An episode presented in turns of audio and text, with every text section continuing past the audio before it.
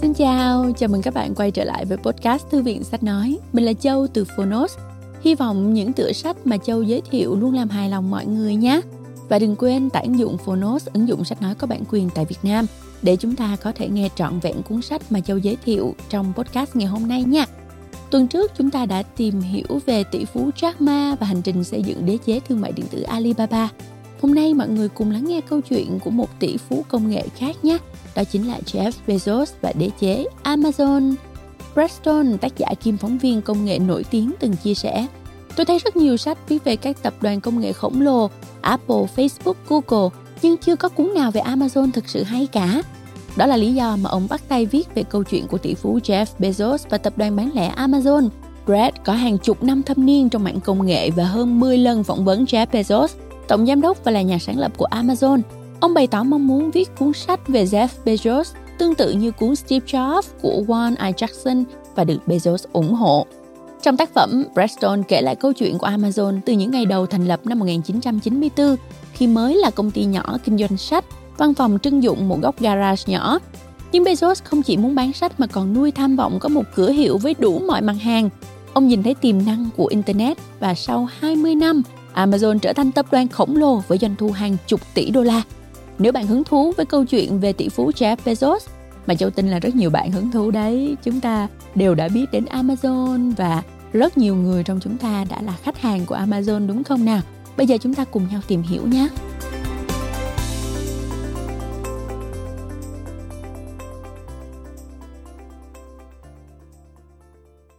Bạn đang nghe từ Phonos.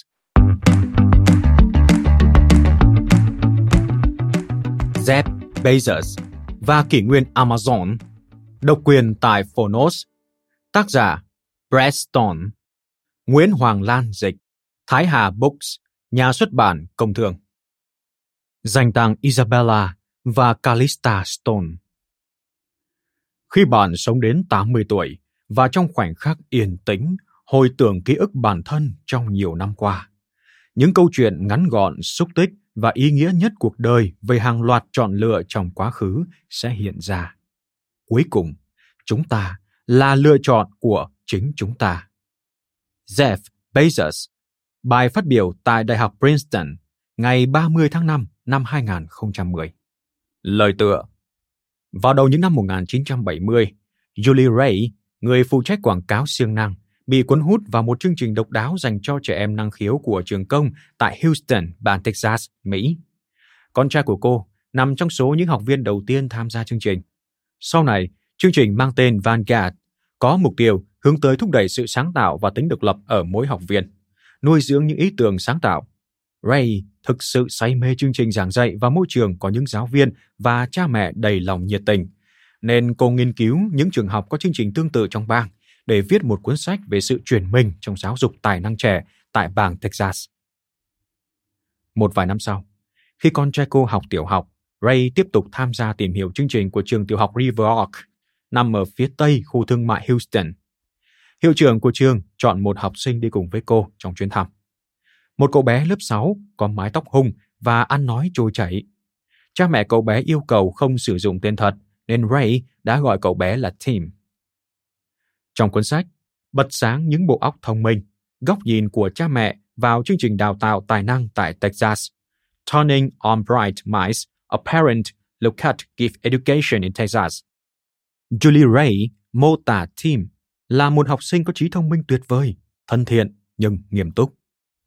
Theo lời giáo viên của cậu, thì cậu bé đặc biệt không có năng khiếu lãnh đạo, nhưng cậu lại bước đi tự tin giữa các bạn đồng trang lứa và tán dương mạch lạc về sự hấp dẫn một cuốn tiểu thuyết của tác giả J.R.R. Tolkien mang tên The Hobbit mà cậu đang đọc dở.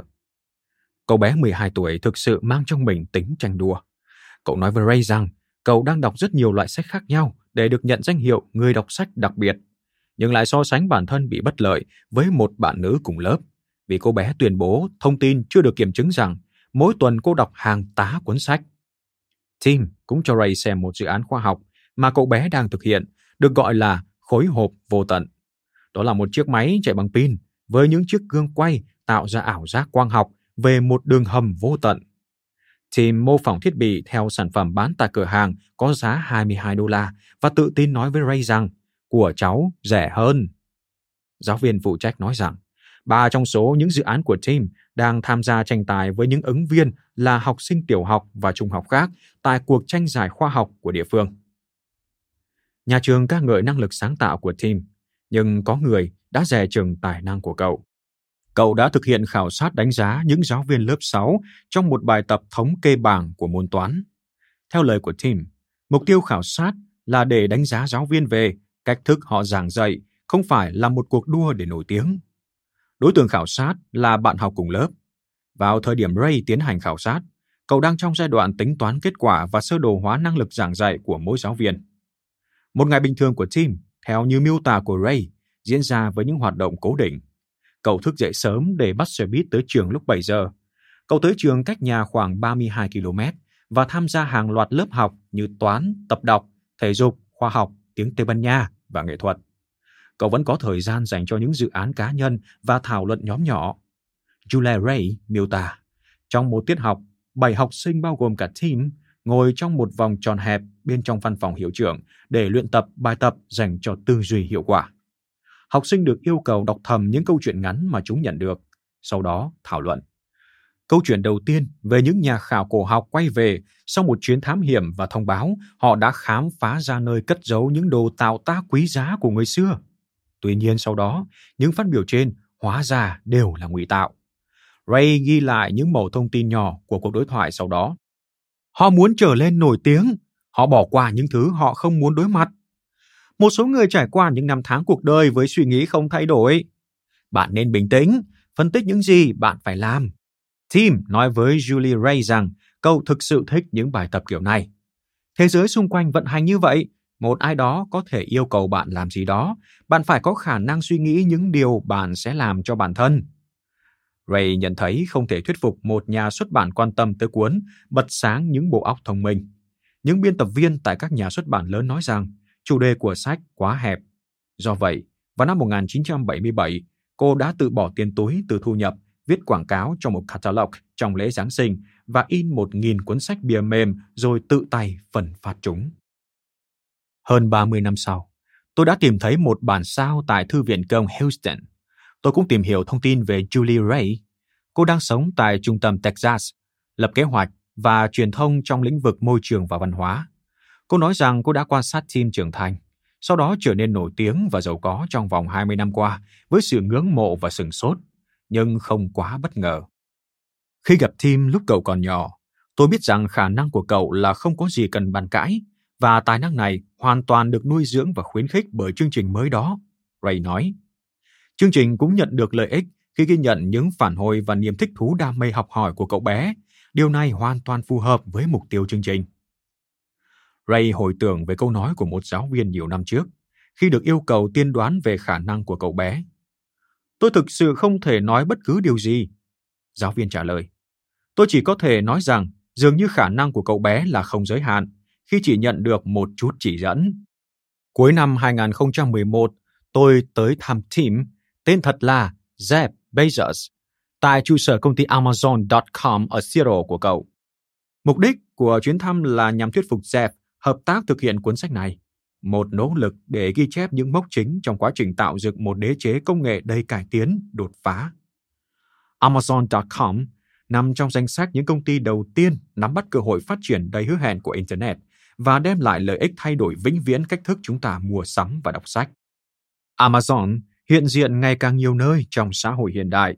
Hàng triệu người thường xuyên truy cập trực tiếp website của công ty hoặc những trang vệ tinh như zappos.com và diapers.com, đóng vai trò chủ đạo thúc đẩy trong bất kỳ xã hội tư bản nào. Đó là để tiêu dùng. Trang web Amazon cung cấp lựa chọn đa dạng bao gồm sách, phim, dụng cụ làm vườn, đồ nội thất, thực phẩm và những vật dụng kỳ quặc như chiếc mũ hình sừng con kỳ lân dành cho mèo, có giá 9,5 đô la, và tủ đựng súng an toàn có khóa điện tử nặng khoảng 454 kg, có giá 903,53 đô la mà khách hàng có thể nhận được sau từ 3 đến 5 ngày đặt hàng. Công ty cung cấp dịch vụ gần như hoàn hảo, đem đến sự hài lòng cho khách hàng giao các sản phẩm kỹ thuật số chỉ trong một vài giây và sản phẩm thông thường chỉ trong một vài ngày. Sẽ thật khó để tìm thấy bất kỳ lời phàn nàn nào của khách hàng về đơn hàng, vì đơn giản hàng hóa đã được giao đến cửa nhà trước thời điểm khách hàng dự tính. Amazon đạt doanh thu 61 tỷ đô la trong năm 2012, năm thứ 17 công ty đi vào hoạt động và sẽ trở thành nhà bán lẻ tăng trưởng nhanh nhất lịch sử khi vượt qua con số 100 tỷ đô la. Cái tên Amazon được khách hàng yêu thích và gây ra nỗi sợ hãi cho những đối thủ cạnh tranh. Thậm chí, Amazon đã trở thành thuật ngữ kinh doanh một cách không chính thức và không hoàn toàn mang nghĩa tích cực. To be Amazon, bị Amazon hóa, có nghĩa là phải bất lực đứng nhìn một công ty mới phất từ Seattle chiếm được khách hàng và lợi nhuận của công ty kinh doanh sử dụng mạng lưới phân phối truyền thống. Đối với đa số công chúng, lịch sử của Amazon là một trong những câu chuyện điển hình cho kỷ nguyên Internet. Công ty khởi nghiệp khiêm tốn khi ban đầu chỉ bán sách trực tuyến, sau đó bắt kịp làn sóng đang lên đầu tiên trong giai đoạn huy hoàng của kỷ nguyên .com vào cuối những năm 1990. Công ty tham gia kinh doanh âm nhạc, phim ảnh, đồ điện tử và đồ chơi. Tránh được thảm họa bong bóng .com vỡ vào năm 2000-2001 và bất chấp làn sóng hoài nghi về tương lai của kinh doanh trực tuyến, công ty hoàn thiện hệ thống phân phối hàng hóa và triển khai mở rộng kinh doanh sang lĩnh vực phần mềm, trang sức, quần áo, đồ dùng thể thao, phụ tùng ô tô, bất kỳ hàng hóa gì mà bạn có thể nghĩ tới. Ngay khi vừa trở thành nhà bán lẻ hàng đầu trên Internet và cổng giao dịch hàng đầu dành cho những nhà bán hàng khác kinh doanh hàng hóa của họ, Amazon đã tái định vị bản thân một lần nữa để trở thành một công ty công nghệ linh hoạt bán hạ tầng điện toán đám mây với tên gọi Amazon Web Service, dịch vụ web Amazon, và những thiết bị kỹ thuật số thiết thực có mức giá vừa phải như thiết bị đọc sách điện tử Kindle và máy tính bảng Kindle Fire. Đối với cá nhân tôi, Amazon là câu chuyện của một người sáng lập đầy tài năng đã hoàn toàn tự mình định hướng tầm nhìn chiến lược. Eric Schmidt, chủ tịch của Google, một đối thủ cạnh tranh trực tiếp của Amazon, phát biểu. Chính bản thân ông cũng là thành viên của dịch vụ Amazon Prime, giao hàng trong hai ngày của Amazon. Sẽ chẳng có ví dụ nào hay hơn. Có lẽ chỉ có thể là Apple. Nhưng người ta quên rằng hầu hết mọi người tin Amazon đã sụp đổ do không đạt được quy mô kinh doanh cần thiết để trang trải kết cấu chi phí. Công ty liên tục thua lỗ hàng trăm triệu đô la, nhưng Jeff quả thực là người có tài ăn nói và rất thông minh. Ông là một mẫu người sáng lập doanh nghiệp có chuyên môn điển hình nên hiểu từng chi tiết nhỏ nhất và cẩn trọng xem xét mọi khía cạnh hơn bất kỳ ai. Mặc dù giá cổ phiếu của công ty tăng cao chóng mặt trong thời gian gần đây, nhưng Amazon vẫn là công ty ẩn chứa các vấn đề kỳ lạ. Những chỉ số quan trọng trên bảng cân đối kế toán nổi tiếng là thiếu sức sống và việc mở rộng vào thị trường cùng phân mục sản phẩm mới thậm chí khiến công ty có kết quả kinh doanh thua lỗ trong năm 2012. Nhưng phố Wall dường như không quan tâm đến số liệu này. Jeff Bezos đưa ra những tuyên bố mạnh mẽ về việc đầu tư xây dựng công ty dài hạn. Anh đã tạo dựng lòng tin từ những cổ đông. Những nhà đầu tư sẵn sàng kiên nhẫn chờ đợi một ngày Jeff quyết định làm chậm lại quá trình mở rộng và nhận được lợi nhuận bền vững. Bezos hoàn toàn không để ý tới ý kiến của người khác. Ông có khả năng giải quyết vấn đề, có tầm nhìn bao quát của một vị tướng chỉ huy trong cuộc chiến cạnh tranh, luôn hướng tới làm hài lòng khách hàng và cung cấp dịch vụ như giao hàng miễn phí. Ông có những tham vọng vô cùng lớn, không chỉ đối với Amazon mà còn để thúc đẩy mở rộng giới hạn của khoa học và xây dựng lại lĩnh vực truyền thông. Không chỉ thành lập công ty nghiên cứu vũ trụ Blue Origin của riêng mình, Bezos còn thâu tóm tờ báo gặp khó khăn Washington Post vào tháng 8 năm 2013 với giá 250 triệu đô la, một thương vụ gây choáng váng cho giới truyền thông. Như nhiều nhân viên dưới quyền chứng thực, làm việc với Bezos rất khó khăn và vất vả. Mặc dù nổi tiếng với nụ cười nồng nhiệt và vui vẻ, Bezos có thể nổi giận gay gắt giống như người sáng lập của Apple, Steve Jobs, người có thể làm khiếp sợ bất kỳ nhân viên nào bước vào thang máy cùng ông. Bezos, theo chủ nghĩa lãnh đạo hoàn hảo, quan tâm theo dõi đến từng chi tiết nhỏ nhất, liên tục cho ra các ý tưởng mới và phản ứng gay gắt với những nỗ lực làm việc không đáp ứng được yêu cầu nghiêm ngặt của ông. Giống như Jobs, Bezos thuộc tiếp người có khả năng bóp méo thực tại, vẽ ra viễn cảnh tươi sáng đầy thuyết phục, nhưng rút cuộc thì lại chẳng mấy khi khiến họ thỏa mãn về công ty. Ông thường nói rằng Sứ mệnh của Amazon là phải nâng cao chuẩn mực trong các lĩnh vực và trên toàn thế giới với mục tiêu tập trung hướng tới khách hàng. Bezos và nhân viên thực sự tập trung hướng tới đem lại lợi ích cho khách hàng, nhưng đồng thời cũng cạnh tranh không ngừng với đối thủ và thậm chí với cả đối tác.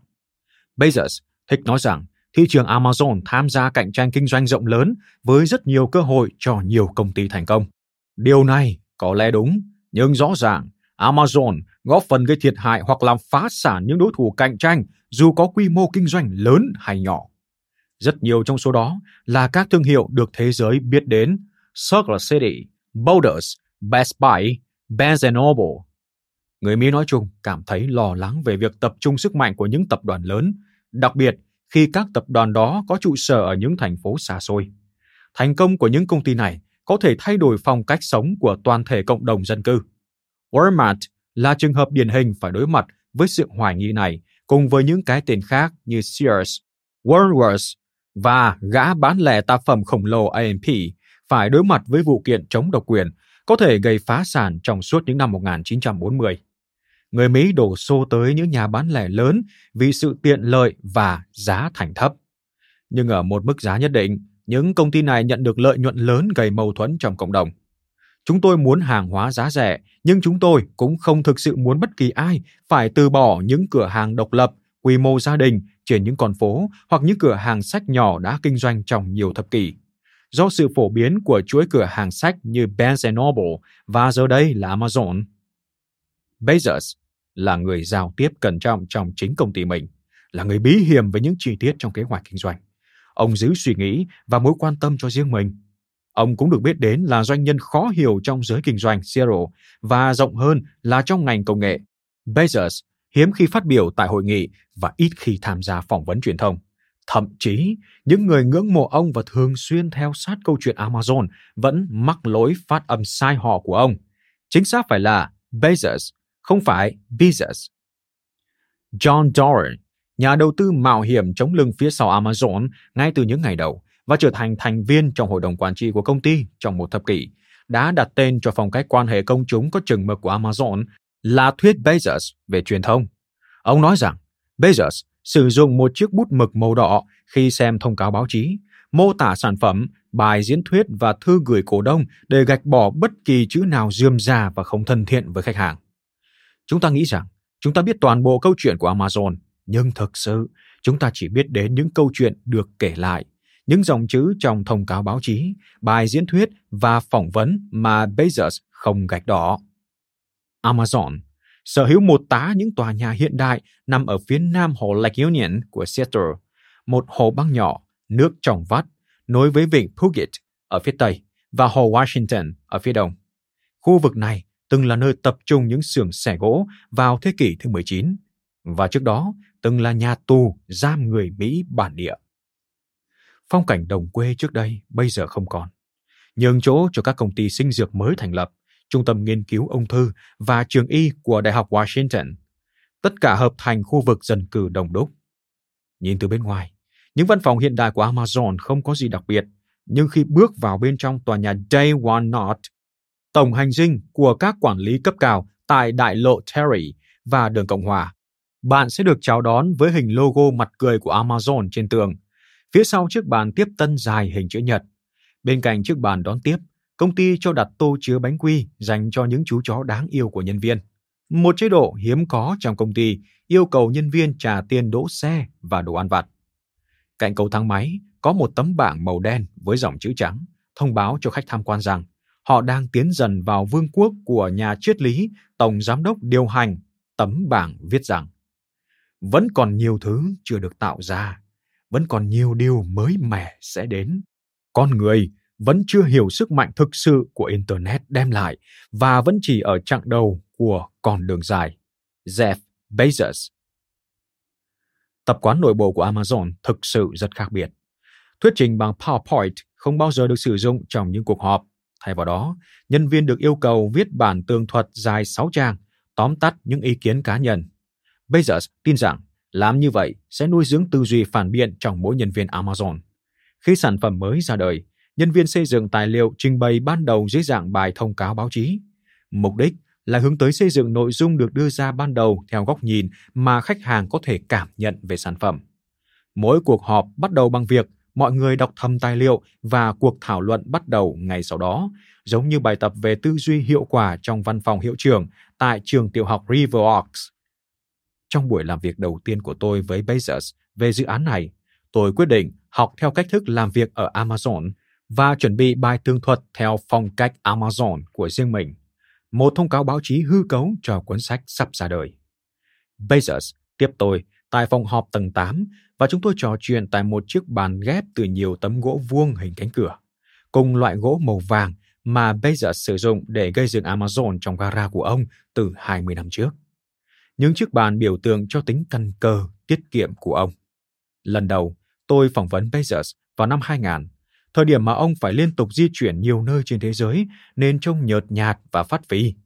Hiện tại, trông ông thon thả và cân đối. Ông áp dụng phương pháp để biến đổi cơ thể tương tự như ông đã áp dụng để điều chỉnh Amazon. Chúng tôi ngồi xuống và tôi đẩy bài thông cáo báo chí về phía ông. Khi nhận ra điều tôi đang làm, ông cười lớn. Trong nhiều năm qua, ông đã thực hiện nhiều điều với kiểu cười nổi tiếng đó. Tiếng cười inh tai, thanh trang dài, khiến người khác giật mình. Ông nghiêng người khi vươn cổ ra phía sau, nhắm mắt và thả lỏng cho âm thanh phát ra từ yết hầu. Ông thường cười kiểu này khi có điều gì đó mà chẳng ai khác thấy buồn cười. Tình huống khiến Bezos cười vẫn là bí ẩn chưa có lời giải đáp. Chẳng ai hy vọng người khác giao tiếp với mình bằng điệu cười này cả, và không ai trong gia đình ông có kiểu cười này. Những nhân viên biết rằng điệu cười đó giống như âm thanh thử sức mạnh con tim, len lỏi trong suốt buổi nói chuyện và nhắm đến yếu điểm của họ. Khá nhiều cộng sự của ông ám chỉ rằng, ở mức độ nào đó, Bezos biến điệu cười thành vũ khí. Bạn sẽ chẳng thể hiểu nhầm được đâu, Rich Denzel, cựu giám đốc phụ trách thông tin Amazon nói. Nó sẽ lột sạch mọi vũ khí tự vệ và trừng phạt đối phương. Ông ta đang trừng phạt bạn. Bezos đọc thông cáo báo chí của tôi trong một hoặc hai phút và chúng tôi bắt đầu thảo luận về tham vọng của cuốn sách, mong muốn đem đến câu chuyện chi tiết đầu tiên về Amazon, khởi đầu từ phố Wall vào đầu những năm 1990 cho tới thời điểm hiện tại. Buổi trò chuyện diễn ra trong một giờ. Chúng tôi nói về những cuốn sách kinh doanh chuyên đề khác có thể sử dụng làm mẫu và về cuốn tiểu sử Steve Jobs của Walter Isaacson. Cuốn sách được xuất bản ngay sau khi vị tổng giám đốc điều hành Apple mất. Tôi đã trò chuyện với Bezos nhiều lần trong suốt một thập kỷ qua, và lần nào cũng vậy. Câu chuyện luôn hào hứng, vui vẻ và thường bị chen ngang bởi chàng cười lớn bất chợt cất lên. Ông là người bận rộn, bực dọc và tràn đầy năng lượng. Nếu bạn gặp ông trong hành lang, ông không ngần ngại nói với bạn rằng ông không bao giờ sử dụng thang máy công ty, chỉ đi cầu thang bộ. Ông chú tâm hoàn toàn vào cuộc trò chuyện và không như nhiều tổng giám đốc điều hành khác. Ông không bao giờ tạo cho bạn cảm giác ông đang bận hoặc bị phân tâm. Nhưng ông thận trọng khi cuộc nói chuyện kéo dài và nói ngắn gọn xúc tích. Một vài trong số những câu nói có sức sống lâu bền đến nỗi được tổng hợp thành tư tưởng Jeff. Vài câu trong số đó đã sống trong cả thập kỷ hoặc hơn. Nếu bạn muốn biết sự thật đằng sau khiến chúng tôi khác biệt, nó chính là đây. Bezos nhắc đến câu nói quen thuộc trong tư tưởng Jeff. Chúng tôi thành tâm đặt khách hàng làm trung tâm. Chúng tôi thành tâm hướng tới định hướng phát triển lâu dài và chúng tôi thành tâm hướng tới sáng tạo. Đa số các công ty khác không đề cao những vấn đề này. Họ tập trung vào đối thủ cạnh tranh hơn là khách hàng. Luôn muốn hướng mục tiêu kinh doanh để trả cổ tức hai hoặc ba lần trên một năm. Và nếu không thể tạo ra kết quả kinh doanh như vậy, họ sẽ chuyển hướng khác. Và họ thích trở thành người theo sau hơn là người sáng tạo dẫn đầu. Bởi vì như vậy sẽ an toàn, giảm thiểu rủi ro. Nên nếu bạn muốn thực sự hiểu Amazon, thì đó là lý do tại sao chúng tôi khác biệt – rất ít công ty hội tụ cả ba nhân tố trên. Gần cuối buổi trò chuyện, chúng tôi dành thời gian thảo luận về cuốn sách này. Bezos nghiêng người về phía trước, chống khỉu tay xuống bàn và hỏi Anh dự định giải quyết vấn đề hư cấu tường thuật ra sao? Ồ vâng, tất nhiên, hư cấu tường thuật. Trong giây lát, tôi đã được trải nghiệm cảm giác đổ mồ hôi vì lo lắng của nhân viên Amazon trong hơn hai thập kỷ qua khi phải ứng phó với những câu hỏi bất ngờ từ ông chủ cực kỳ thông minh. Hư cấu tường thuật. Bezos bắt đầu giải thích. À thuật ngữ lần đầu được nhắc đến bởi Nassim Nicholas Taleb trong cuốn sách Thiên Nga Đen The Black Swan, xuất bản năm 2007, miêu tả khuynh hướng của con người khi chuyển thực tại phức tạp thành câu chuyện nhẹ nhàng nhưng cực kỳ đơn giản. Taleb đưa ra ý kiến rằng sự giới hạn của bộ não con người sinh ra khuynh hướng nhào nặn thực tại và sự kiện không liên quan đến nhau thành phương trình nguyên nhân, kết quả. Sau đó chuyển hóa chúng thành ngôn ngữ tường thuật dễ hiểu. Taleb viết rằng, những câu chuyện này ngăn cản con người tiếp cận hiện tượng ngẫu nhiên thực tế của thế giới xung quanh, sự phức tạp trong trải nghiệm sống của chúng ta và ở mức độ nào đó, nhân tố may rủi tham gia vào tất cả thành công hay thất bại. Bezos gợi ý rằng sự thành công của Amazon ở mức độ nào đó có thể trở thành câu chuyện phức tạp không tưởng. Không có giải thích nào dễ hiểu về nguyên nhân sản phẩm và dịch vụ được sinh ra. Ví dụ như trong trường hợp của dịch vụ web Amazon. Dịch vụ kinh doanh điện toán đám mây tiên phong hiện nay được nhiều công ty Internet khác sử dụng trong hoạt động kinh doanh. Khi một công ty này ra ý tưởng, đó là cả quá trình phức tạp, chẳng có khoảnh khắc bất chợt nào cả. Bezos nói, ông lo rằng việc gói gọn lịch sử Amazon thành câu chuyện đơn giản có thể tạo ra ấn tượng về sự rõ ràng mạch lạc hơn là câu chuyện thực sự. Trong cuốn sách của Taleb, tình cờ toàn bộ quản lý cấp cao của Amazon phải đọc, tác giả đưa ra ý kiến rằng cách tránh hiện tượng hư cấu tưởng thuật là phải kiểm định và dựa trên những hiểu biết thực tiễn về câu chuyện và ký ức. Đối với tác giả tham vọng này, có lẽ một giải pháp thực tế hơn đó là chấp nhận ảnh hưởng có thể xảy ra và sau đó tiếp tục tiến về phía trước. Và như vậy, tôi bắt đầu với một lời từ chối. Tưởng xây dựng Amazon được thai ngén từ năm 1994 ở tầng 40 của tòa nhà chọc chơi tại trung tâm thành phố New York. Gần 20 năm sau, công ty đã có trên 90.000 nhân viên và trở thành một trong những tập đoàn được biết đến nhiều nhất trên thế giới. Với sự đa dạng về hàng hóa và mức giá thấp dành cho khách hàng cùng chất lượng dịch vụ tuyệt vời, đồng thời tái cơ cấu ngành kinh doanh và khiến những nhà lãnh đạo của một số thương hiệu nổi tiếng trên thế giới phải e rè. Cuốn sách là một nỗ lực mô tả quá trình trên diễn ra. Nội dung đưa ra sau đây được dựa trên 300 cuộc phỏng vấn với những nhà quản lý cấp cao và nhân viên hiện tại cùng những người đã từng làm việc với Bezos, bao gồm cả những buổi trò chuyện của tôi với Bezos trong nhiều năm qua. Bezos đã đồng ý hỗ trợ dự án mặc dù ông đánh giá thời điểm này là quá sớm cho cách nhìn phản chiếu toàn bộ Amazon. Tuy nhiên, việc ông đồng ý cho tôi phỏng vấn nhiều quản lý cấp cao, gia đình và bạn bè khiến tôi thực sự cảm kích. Tôi cũng sử dụng những thông tin tổng hợp từ các bài viết về công ty trong 15 năm qua, từ Newsweek, The New York Times và Bloomberg Business Week. Cuốn sách sẽ kể lại câu chuyện phía sau sự thành công của một trong những công ty vĩ đại nhất kể từ khi Sam Walton bay xuyên qua Nam Mỹ trên chiếc phi cơ hai chỗ ngồi để chọn địa điểm cho những cửa hàng Walmart sắp thành lập. Một câu chuyện về hành trình của đứa trẻ tài năng lớn lên và trở thành tổng giám đốc điều hành đa tài. Cùng với đó, cuốn sách cũng đề cập đến câu chuyện về cách Bezos, gia đình và cộng sự đánh cược gia sản vào Internet, cũng như vào tầm nhìn vĩ đại về cửa hàng bán tất cả mọi thứ. Phần 1. Niềm tin Ngôi nhà của những chuyên gia Trước khi tự phong là cửa hàng sách lớn nhất thế giới hoặc siêu thị sách lớn nhất trên web, Amazon.com chỉ là ý tưởng xuất hiện trong văn phòng làm việc tại thành phố New York của một trong những công ty lạ thường nhất trên phố Wall có tên D.E. Shaw Co.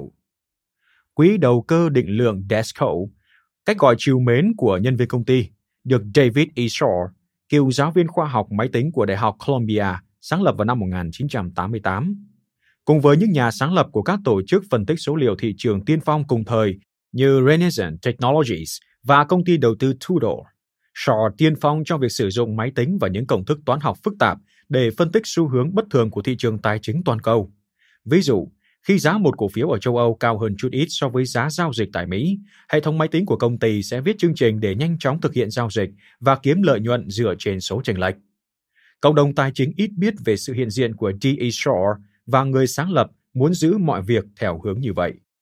Công ty thích hoạt động ngoài vùng phủ sóng, chú trọng vào nguồn vốn tư nhân từ các nhà đầu tư giàu có như tỷ phú tài chính Donald Sussman và gia đình Titch, giữ những thuật toán kinh doanh độc quyền khỏi rơi vào tay đối thủ cạnh tranh. Shaw tin tưởng rằng Một khi Desco trở thành công ty tiên phong trong phương pháp tiếp cận đầu tư kiểu mới, thì cách duy nhất để duy trì vị thế dẫn đầu là phải giữ bí mật kinh doanh và tránh dạy cho đối thủ cách nghĩ đến những giới hạn ứng dụng của hệ thống máy tính mới. David Shore xuất hiện vào thời kỳ sơ khai của những chiếc siêu máy tính mới đầy sức mạnh. Ông nhận bằng tiến sĩ khoa học máy tính của Đại học Stanford năm 1980 và sau đó chuyển tới New York giảng dạy tại khoa khoa học máy tính của Đại học Columbia. Trong suốt những năm đầu thập niên 80, những công ty công nghệ cao cố gắng mời ông về làm việc. Nhà phát minh Danny Hollis, người sáng lập công ty Thinking Machines Corporation và là một trong những người bạn thân nhất của Jeff Bezos, đã cố thuyết phục Shaw về thiết kế hệ thống máy tính song song cùng ông. Shaw lưỡng lự chấp nhận đề nghị và sau đó thay đổi ý định. Ông nói với Hollis rằng ông muốn làm một việc gì đó sinh lợi nhuận cao hơn và có lẽ sẽ quay lại lĩnh vực siêu máy tính khi đã trở nên giàu có. Hellis cho rằng thậm chí khi Shaw giàu có, một khả năng khó xảy ra, ông cũng sẽ không quay trở lại với khoa học máy tính. Shaw đã giữ lời sau khi trở thành tỷ phú và chuyển ra công việc quản lý hàng ngày của D.E. Shaw cho người khác. Tôi hoàn toàn sai về Shaw, Hellis nói. Morgan Stanley cuối cùng đã can thiệp thành công và Shaw rời khỏi môi trường học thuật năm 1986, tham gia nhóm làm việc lừng danh về phần mềm thống kê chênh lệch giá trị dành cho xu hướng giao dịch đầu tư tự động mới. Nhưng Shaw quyết định tự mình phát triển. Ông rời Morgan Stanley năm 1988 và với 28 triệu đô la tiền vốn từ nhà đầu tư Donald Sackman, ông thành lập cửa hàng riêng trên hiệu sách Communist tại làng phía Tây của Manhattan. Theo kế hoạch phát triển ban đầu, D.E. Shaw sẽ hoàn toàn khác biệt so với những công ty kiểu phố Wall. Shaw không chỉ tuyển dụng chuyên gia tài chính mà cả nhà khoa học và toán học, những bộ óc siêu phàm cùng kiến thức nền tảng chuyên sâu, có chứng chỉ học thuật cao và hầu như ít mối liên hệ với xã hội. Bob Gelfond, thành viên tham gia Desco sau khi công ty chuyển tới khu vực Park Avenue South, nói rằng David muốn thấy sức mạnh kết hợp giữa công nghệ và máy tính áp dụng trong tài chính theo một cách khoa học nhất.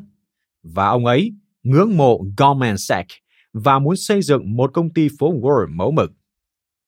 Theo sát những tôn chỉ trên và nhiều lý luận khác, David Shaw thổi vào đội ngũ quản lý công ty những cảm nhận và quan điểm cá nhân. Ông thường xuyên gửi tới nhân viên thư hướng dẫn đánh vần tên công ty một cách tỉ mỉ, với một dấu cách giữa chữ D chấm và I chấm. Ông cũng yêu cầu tất cả nhân viên sử dụng nội dung sứ mệnh công ty chuẩn mực theo đúng thứ tự cầu chữ như sau. Kinh doanh cổ phiếu, trái phiếu, hàng hóa có kỳ hạn, quyền chọn cổ phiếu và những công cụ tài chính khác. Shaw cũng đưa ra yêu cầu đối với những vấn đề quan trọng khác. Bất kỳ ai trong số những nhà khoa học máy tính đều có thể đưa ra gợi ý kinh doanh, nhưng phải vượt qua các bài kiểm tra khoa học và kiểm tra thống kê kỹ lưỡng để chứng minh rằng những gợi ý đó phù hợp. Trong năm 1991, D.E. Shaw phát triển nhanh chóng và chuyển tới tầng thượng của tòa nhà chọc trời Manhattan, cách quảng trường thời đại một tòa nhà. Công ty phát triển ấn tượng nhưng trang trí văn phòng đơn giản theo thiết kế của kiến trúc sư Stephen Hall, bao gồm sảnh lớn hai tầng sơn màu sáng, từng được dự định chia nhỏ thành những bức tường vách trắng. Mùa thu năm đó, Shaw tổ chức một buổi gây quỹ thông qua bán vé vào cửa giá 1.000 đô, ủng hộ ứng cử viên Tổng thống Bill Clinton.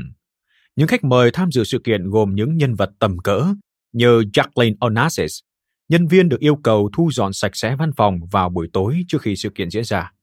Jeff Bezos, một trong những phó chủ tịch trẻ tuổi nhất của công ty, rời sự kiện để tham gia chơi bóng chuyền cùng đồng nghiệp. Nhưng trước đó, ông đã nán lại và chụp ảnh chung với vị tổng thống tương lai.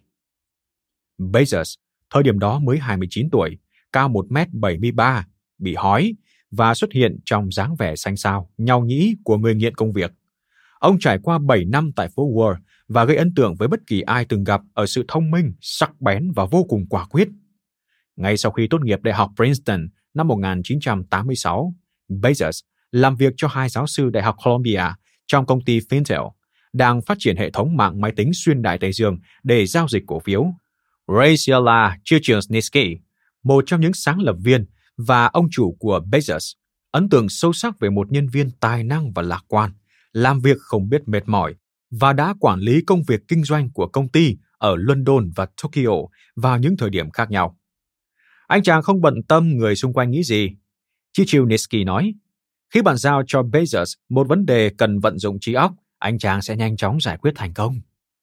Bezos chuyển sang công ty tài chính Banker Trust năm 1988, nhưng nản chí vì cho rằng công ty chỉ miễn cưỡng thách thức hiện trạng ổn định. Ông đã sẵn sàng tìm kiếm cơ hội khởi nghiệp cho riêng mình. Vào giữa năm 1989 và 1990, ông dành một vài tháng làm việc trong công ty mới thành lập cùng Hanses Miner, nhân viên trẻ của Merrill Lynch, người sau này tiếp tục phát triển mạng tin tức trực tuyến CNET. Công ty non nớt mới thành lập của họ hướng tới cung cấp dịch vụ gửi thư cá nhân hóa thông qua máy fax và bị sụp đổ khi Merrill Lynch rút số vốn đã được hứa đầu tư trước đó. Nhưng Bezos đã gây ấn tượng sâu sắc. Miner nhớ rằng, Bezos đã nghiên cứu tỉ mỉ vài doanh nhân giàu có và ông ấy đặc biệt ngưỡng mộ người đàn ông có tên Frank Mix. Doanh nhân Virginia đã xây dựng khối gia sản lớn khi sở hữu chuỗi cung ứng Domino's Pizza. Bezos tôn sùng nhà khoa học máy tính tiên phong Alan Kay và thường trích dẫn kết quả quan sát của ông ấy rằng, quan điểm thì đáng giá 80 điểm IQ. Nhắc nhở mọi người rằng quan sát mọi thứ xung quanh theo góc nhìn mới mẻ có thể nâng cao hiểu biết. Ông ấy học hỏi từ những người xung quanh, Miner nói. Tôi không nghĩ rằng sẽ có ai Jeff biết mà ông ấy không học được gì từ họ. Bezos gần như đã sẵn sàng rơi hẳn phố Wall khi một tay săn đầu người thuyết phục ông đến gặp thêm nhà quản lý cấp cao của công ty tài chính, một công ty có nhà lãnh đạo khác thường.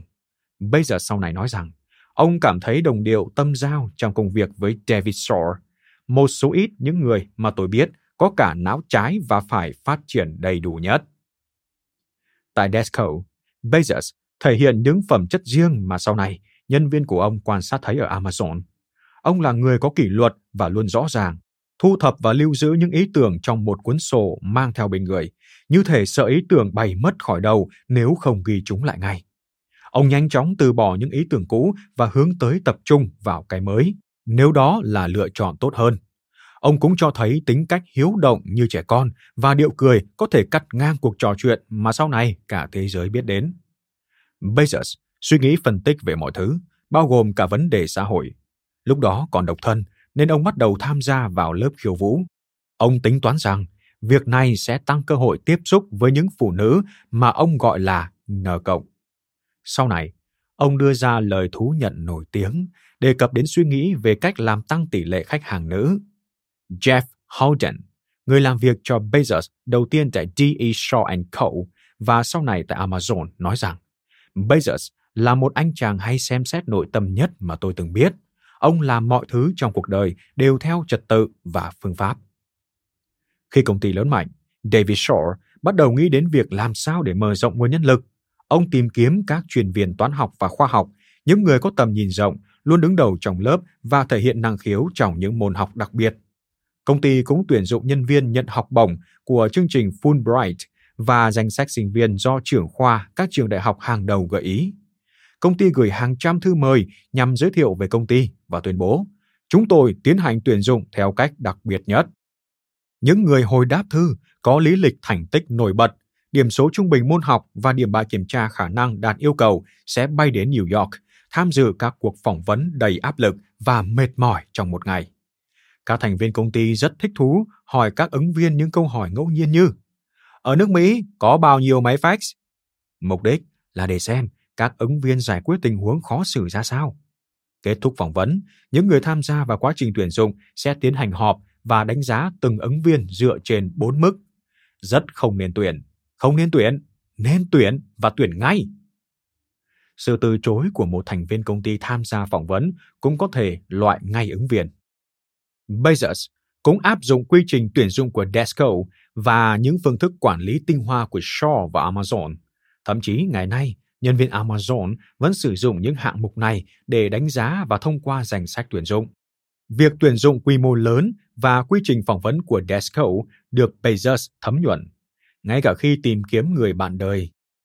Mackenzie Tudor, tốt nghiệp Đại học Princeton chuyên ngành tiếng Anh năm 1992 và học cùng nữ nhà văn Toni Morrison. Bà tham gia quỹ đầu tư rủi ro ở vị trí trợ lý hành chính và sau đó làm chính thức cho Bezos. Lovejoy, đồng nghiệp cũ của Bezos, nhớ lại rằng Bezos đã thuê chiếc limousine trong một buổi tối và cùng vài đồng nghiệp tới câu lạc bộ đêm. Ông ấy đã mời cả nhóm, nhưng rõ ràng ông ấy chỉ chú ý tới Mackenzie mà thôi, ông nói. Mackenzie sau này chia sẻ rằng chính bà mới là người chú ý tới Bezos trước. Văn phòng của tôi, ngay kế bên văn phòng của ông ấy, và cả ngày tôi đều nghe thấy tiếng cười sảng khoái đó. Bà trả lời phỏng vấn trên tạp chí Vogue năm 2012. Làm sao mà bạn không yêu tiếng cười đó được cơ chứ? Bà bắt đầu chiến dịch chiếm lấy trái tim ông bằng việc mời ăn trưa. Cặp đôi đính hôn 3 tháng sau khi chính thức hẹn hò, và họ kết hôn 3 tháng sau đó. Đám cưới được diễn ra vào năm 1993 tại khu nghỉ dưỡng Breakers ở bờ biển West Palm. Chương trình đám cưới bao gồm trò chơi cho khách mời là người lớn và có tiệc đêm tại bể bơi của khách sạn. Vào thời điểm đó, Desco phát triển nhanh chóng dẫn đến những khó khăn trong quản lý. Vài đồng nghiệp tại thời điểm đó nhớ lại rằng D.A. Shore có thuê cố vấn. Ông ấy thực hiện bài kiểm tra tính cách cá nhân Myers-Briggs đối với toàn bộ thành viên trong đội ngũ lãnh đạo. Không ngạc nhiên khi kết quả bài kiểm tra đều cho thấy đa phần họ là người hướng nội. Người ít hướng nội nhất là Jeff Bezos. Tại D.E. Shaw, vào đầu những năm 1990, ông được xem là người có biểu hiện hướng ngoại hơn cả. Bezos là lãnh đạo tài năng của Desco. Năm 1993, ông đã điều hành từ xa nhóm giao dịch quyền chọn ở Chicago và sau đó chuẩn bị vững chắc để bước vào kinh doanh trong thị trường phi tập trung thị trường cho phép giao dịch những cổ phiếu chưa niêm yết trên thị trường tập trung. Các nhà đầu tư nhỏ lẻ có thể giao dịch cổ phần mà không phải trả hoa hồng cho sàn giao dịch chứng khoán New York. Brian Marsh, lập trình viên công ty, sau này làm việc tại Amazon, nói rằng Bezos là người thực sự có ảnh hưởng và đưa ra lập luận đầy thuyết phục về dự án thị trường phi tập trung. Khá dễ dàng để thấy ông là nhà lãnh đạo tuyệt vời. Tuy nhiên, Bezos cũng đối mặt với nhiều thách thức. Đối thủ chính trong sân chơi mới là Bernard Madoff. Madoff đã khẳng định vị thế dẫn đầu và giữ vững vị trí trong thị trường phi tập trung. Trong khi toàn bộ phần còn lại của phố Wall nhìn nhận D.E. Shore như quỹ dự phòng bí mật, công ty tự coi bản thân là thứ gì đó khác biệt hơn. Theo hoạch định của David Shore, công ty không thực sự là quỹ đầu tư rủi ro, mà là phòng thí nghiệm công nghệ đa năng với nhiều nhà cải cách và những kỹ sư tài năng những người có thể áp dụng khoa học máy tính để giải quyết nhiều vấn đề khác nhau. Đầu tư tài chính là một trong những lĩnh vực đầu tiên mà họ áp dụng kỹ năng này. Vì thế, vào năm 1994, thời điểm mà cơ hội kinh doanh dựa trên Internet chỉ dành cho số ít công ty, Shaw cảm thấy rằng công ty của ông có những nhân tố đặc biệt để tiếp cận lĩnh vực mới mẻ này và Jeff Bezos là người ông tin tưởng có thể đứng đầu dự án. D.E. Shaw có trong tay những điều kiện lý tưởng để tận dụng triệt để lợi thế của Internet. Hầu hết các nhân viên tại Shore đã sử dụng những công cụ Internet sơ khai như Gopher, Usenet, Email và Mozex, một trong những trình duyệt web đầu tiên.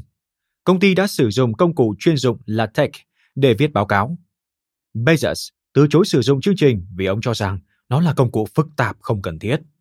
D.E. Shore cũng là một trong những công ty phố Wall đầu tiên đăng ký tên miền URL. Ghi chép lịch sử Internet chỉ ra rằng trang dsor.com thành lập năm 1992, Goldman Sachs đăng ký tên miền năm 1995 và Morgan Stanley nối gót một năm sau đó. Bezos có những trải nghiệm Internet đầu tiên trong lớp học vật lý học thiên thể tại Đại học Princeton năm 1985 nhưng ông không hề nghĩ đến tiềm năng phát triển thương mại cho tới khi bước chân vào Desco. Shaw và Bezos gặp nhau vài giờ mỗi tuần để đưa ra một vài ý tưởng về những làn sóng công nghệ mới, rồi Bezos sẽ xem xét những ý tưởng đề xuất và nghiên cứu tính khả thi. Vào đầu năm 1994, vài dự án kinh doanh đã manh nha từ những cuộc thảo luận giữa Bezos và Shaw cùng một số nhân vật khác của D.E. Shaw. Trong đó có ý tưởng về dịch vụ thư điện tử miễn phí cài thêm quảng cáo cho khách hàng. Ý tưởng này có nhiều điểm tương đồng với Gmail và Yahoo Mail. Dựa trên ý tưởng đó, Desco thành lập công ty Juno, chính thức đưa vào hoạt động năm 1999 và không lâu sau đó sáp nhập với đối thủ Net Zero. Một ý tưởng khác là tạo ra dịch vụ tài chính cho phép người sử dụng Internet có thể giao dịch cổ phiếu và trái phiếu trực tuyến năm 1995, Shaw đã hiện thực hóa ý tưởng khi thành lập công ty con dịch vụ tài chính Farsight, hình mẫu cho các công ty sau này như E-Trade. Sau này, ông bán Farsight cho Merrill Lynch. Một vài giám đốc làm việc tại Desco thời điểm đó cho rằng ý tưởng về cửa hàng triệu đồ, tạm hiểu là cửa hàng với hàng triệu món đồ dường như rất đơn giản. Một công ty Internet đóng vai trò trung gian giữa khách hàng và nhà sản xuất, bán gần như tất cả mặt hàng trên phạm vi toàn thế giới. Yếu tố quan trọng của sứ mệnh đặt ra trong thời gian đầu, đó là khách hàng có thể viết nhận xét sản phẩm. Đây sẽ là phiên bản đáng tin cậy và tuyệt vời hơn phiên bản đánh giá nhà cung cấp của Montgomery Ward. Bản thân Shaw xác nhận ý tưởng về cửa hàng trực tuyến trong bài viết trên tờ New York Times vào năm 1999. Ý tưởng này luôn luôn cho phép ai đó tạo lợi nhuận trên cương vị người trung gian. Câu hỏi đặt ra là, ai sẽ là người trung gian đó?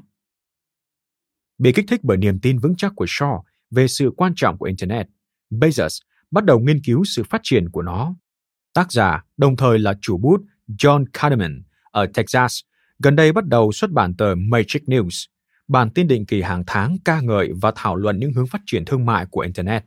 Số đặc biệt xuất bản tháng 2 năm 1994 thực sự cung cấp những thông tin gây ngạc nhiên.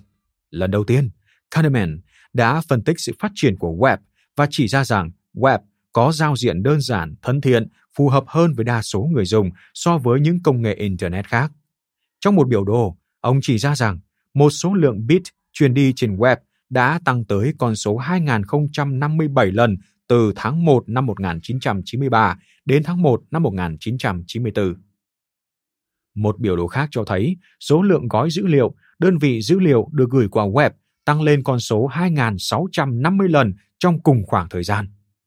Bezos phân tích những thông tin trên và cho rằng hoạt động trên web nhìn chung đã tăng vọt lên so với năm trước khoảng 2.300 đến 230.000% tăng trưởng. Mọi thứ không nhanh đến thế đâu. Bezos sau đó phát biểu. Nó hoàn toàn bất thường và khiến tôi bắt đầu suy nghĩ, dự án kinh doanh nào thực sự khả thi trong tình hình tăng trưởng như thế này? Bezos cũng thích đề cập về mức tăng trưởng thường niên của web là 2.300%. Đây cũng chính là tỷ lệ lôi ông ra khỏi sự tự mãn trong các phát biểu hồi Amazon mới được thành lập. Điều đó đã tạo nên một chi tiết thú vị về lịch sử khởi đầu của công ty. Amazon đã khởi đầu bằng một phép toán sai. Bezos kết luận rằng cửa hàng thực sự có mọi thứ sẽ là phi thực tế, ít nhất là vào thời gian đầu. Ông lập danh sách 20 danh mục sản phẩm khả thi bao gồm phần mềm vi tính, đồ dùng văn phòng, sản phẩm may mặc và âm nhạc. Cuối cùng, sách là lựa chọn tốt nhất. Sách là hàng hóa thuần túy. Một cuốn sách trong cửa hàng này cũng giống hệt cuốn sách được mua ở nơi khác. Vì thế, người mua hàng luôn biết rằng họ đang mua cái gì. Vào thời điểm đó, trên thị trường có hai nhà phân phối sách chính là Instagram và Baker and Tyler. Vì vậy, nhà bán lẻ mới gia nhập thị trường sẽ không phải tiếp cận từng nhà xuất bản riêng lẻ. Điều quan trọng nhất là có 3 triệu cuốn sách được in trên toàn thế giới. Số lượng sách nhiều hơn nhiều lượng sách mà cửa hàng của Barnes Noble hay Borer có thể chứa. Nếu không thể thành lập cửa hàng triệu đồ ngay lập tức, ông vẫn có thể nắm bắt thứ cốt yếu, cung cấp lựa chọn không giới hạn, ít nhất trong một danh mục sản phẩm quan trọng. Với sự đa dạng khổng lồ đó của các sản phẩm, nếu bạn chỉ có thể lựa chọn xây dựng cửa hàng trực tuyến, Bezos nói, bạn có thể xây dựng cửa hàng rất lớn với vô vàn lựa chọn và khách hàng có thể đánh giá sản phẩm họ chọn. Trong văn phòng ở tầng 40, tại số 120 trên đường West 45th, Bezos khó có thể nén lại nhiệt huyết của mình. Giám đốc phụ trách tuyển dụng của Desco, Charladice, đã nghiên cứu trang web của vài mô hình cửa hàng trực tuyến ra đời trước như Book, Stacks Unlimited, trụ sở tại Cleveland, bang Ohio và Westwood ở Cambridge, Massachusetts. Ở Đại vẫn còn giữ những bản lưu giao dịch họ thực hiện trong khi đánh giá những trang web đó. Ông mua cuốn Isaac Asimov's Cyber Dreams từ trang web cửa hàng Future Fantasy ở Palo Alto, bang California. Giá sách là 6,04 đô la. Cuốn sách được gửi đến hai tuần sau đó. Adai sẽ hộp cạc tông và đưa cho Bezos xem. Trông nó thật tồi tệ và rách nát trong quá trình vận chuyển. Chẳng ai đưa ra được giải pháp bán sách trực tuyến tốt nhất. Như Bezos nhận định trước đó, đây là cơ hội lớn chưa được khai thác. Bezos biết rằng ông sẽ không bao giờ có công ty của riêng mình nếu theo đuổi dự án của D.E. Shaw. Quả thực, công ty sở hữu toàn bộ Juno và Farsight và Shaw làm chủ tịch của cả hai. Nếu Bezos muốn trở thành chủ sở hữu thực sự hay nhà khởi nghiệp nắm giữ cổ phần chính và đạt được thành công về tiền bạc như ông chủ pizza Frank Mick, thì ông phải rời bỏ ngôi nhà thoải mái và đang sinh lợi trên phố Wall. Những điều xảy ra tiếp theo trở thành một trong những huyền thoại gây dựng nền móng của Internet. Mùa xuân năm đó, Bezos nói với David Shaw rằng ông chuẩn bị rời khỏi công ty để thành lập cửa hàng sách trực tuyến. Shaw đề nghị họ đi dạo cùng nhau và đã thảo luận về dự án cũng như những động lực thúc đẩy kinh doanh riêng của Bezos. Shaw nói rằng ông hiểu và thông cảm những gì Bezos đang trải qua. Như lúc ông rời Morgan Stanley, ông cũng nhấn mạnh rằng D.E. Shaw đang phát triển nhanh chóng và Bezos đang có công việc tuyệt vời. Ông nói rằng công ty mới của Bezos cuối cùng có thể cạnh tranh với công ty con của ông. Cả hai đồng ý rằng Bezos sẽ dành vài ngày suy nghĩ về điều đó. Trong thời gian Bezos suy nghĩ phải làm gì tiếp theo, ông đọc gần hết cuốn tiểu thuyết Tàn dư ngày ấy, Remains of the Day của Kazuo Ishiguro. Cuốn sách nói về một người quản gia buồn bã kể lại những quyết định về cuộc sống cá nhân và công việc trong những năm tháng phục vụ ở nước Anh. Trong lúc hồi tưởng về những sự kiện quan trọng trong cuộc đời, Bezos chợt nảy ra suy nghĩ về điều mà ông gọi là tối thiểu hóa sự hối tiếc để quyết định thực hiện những bước tiếp theo trong sự nghiệp cá nhân. Khi đứng trước quá nhiều thứ, bạn có thể bị xáo trộn bởi những thứ nhỏ nhất. Bezos phát biểu vài năm sau đó. Tôi biết, khi 80 tuổi, tôi sẽ không bao giờ nghĩ về việc tại sao tôi lại rời phố Wall vào thời điểm nhận tiền thưởng giữa năm 1994. Khi bạn 80 tuổi, bạn sẽ chẳng lo lắng về những điều tương tự như vậy. Cùng thời điểm đó, tôi chỉ biết rằng có thể sẽ cực kỳ hối tiếc vì không chọn Internet mà tôi cho rằng sẽ trở thành cuộc cách mạng. Khi tôi nghĩ theo hướng này thì tôi dễ dàng đưa ra quyết định. Cha mẹ Bezos, Mike và Jackie nhận điện thoại của Bezos vào thời điểm họ đã sống gần 3 năm tại Bogota, Colombia, nơi Mike làm kỹ sư dầu khí cho tập đoàn Exxon. Theo như lời Mike Bezos kể lại, phản ứng đầu tiên của họ là Ý con là gì? Con định bán sách qua Internet ư? Họ đã từng sử dụng dịch vụ trực tuyến Prodigy để trao đổi thông tin với các thành viên trong gia đình và tổ chức tiệc đính hôn cho Jeff và Mackenzie. Vì vậy, họ không quá ngu ngơ về công nghệ mới này. Thay vào đó, họ lo lắng về việc đứa con trai thành đạt rời bỏ công việc có thu nhập tốt tại phố Wall để theo đuổi ý tưởng hoàn toàn điên rồ. Và Jackie Bezos góp ý rằng Bezos nên điều hành công ty vào buổi tối hoặc cuối tuần. Không, mọi thứ đang thay đổi chóng mặt mẹ à. Bezos trả lời, con cần phải nhanh hơn. Và Jeff Bezos đã bắt đầu kế hoạch cho cuộc hành trình của mình. Ông tổ chức một bữa tiệc nhỏ tại căn hộ Upper West Side để xem tập cuối phim du hành giữa các vị sao thế hệ mới Star Trek The Next Generation. Sau đó, ông bay tới Santa Cruz, bang California để gặp hai lập trình viên dày dạn kinh nghiệm do Peter Leventhal, nhân viên đầu tiên của David Shaw giới thiệu và cùng tìm kiếm mặt bằng văn phòng ở Santa Cruz. Nhưng sau đó, Bezos biết đến quyết định của Tòa án tối cao Hoa Kỳ năm 1992 về việc giữ nguyên điều luật trước đó. Cụ thể, các công ty không phải thu thuế tiêu thụ của khách hàng ở những bang họ không có trụ sở kinh doanh. Ngành kinh doanh đặt hàng qua thư dĩ nhiên tránh những bang đông dân cư như California và New York, và Bezos cũng sẽ như vậy. Trở về New York, ông thông báo cho đồng nghiệp rằng sẽ rời khỏi D.E. Shaw. Bezos và Jeff Howden, người vừa tốt nghiệp Đại học Illinois tại Urbana-Champaign, đang làm việc cho Bezos trong dự án thị trường phi tập trung đi uống với nhau. Hai người rất thân thiết. Howden đến từ Rochester Hills, bang Michigan. Khi còn niên thiếu, dưới bí danh Nover, ông khá lão luyện trong việc phá mã bảo vệ bản quyền trên phần mềm. Là người có nhiều khát vọng và nói nhanh. Ông nói liên tục đến nỗi Bezos thích đùa với Holden. Dạy tôi làm sao nghe nhanh hơn với. Giờ đây, họ đang ngồi đối diện nhau tại Virgin, quán thịt nướng nằm trên đường 44 Ban đầu, Bezos quyết định đặt tên công ty là Cadabra, nhưng chưa chắc chắn về cái tên đó. Howden viết kín hai mặt tờ giấy những cái tên khác nhau. Trong danh sách đó, Bezos thích nhất Mekiso.com, khẩu lệnh thường dùng của thuyền trưởng Picard trong phim Du hành giữa các vì sao Star Trek. Sau khi uống bia, Holden nói muốn sát cánh cùng Bezos, nhưng Bezos khá lo lắng vì hợp đồng với D.E. Shaw quy định rằng nếu rời khỏi công ty, ông không được phép tuyển dụng bất cứ nhân viên nào của Desco ít nhất trong 2 năm. David Shaw không phải là người mà ông muốn vượt mặt. Cậu vừa tốt nghiệp, giờ vẫn mắc nợ, và điều này thật mạo hiểm. Bezos nói, ở đây đi.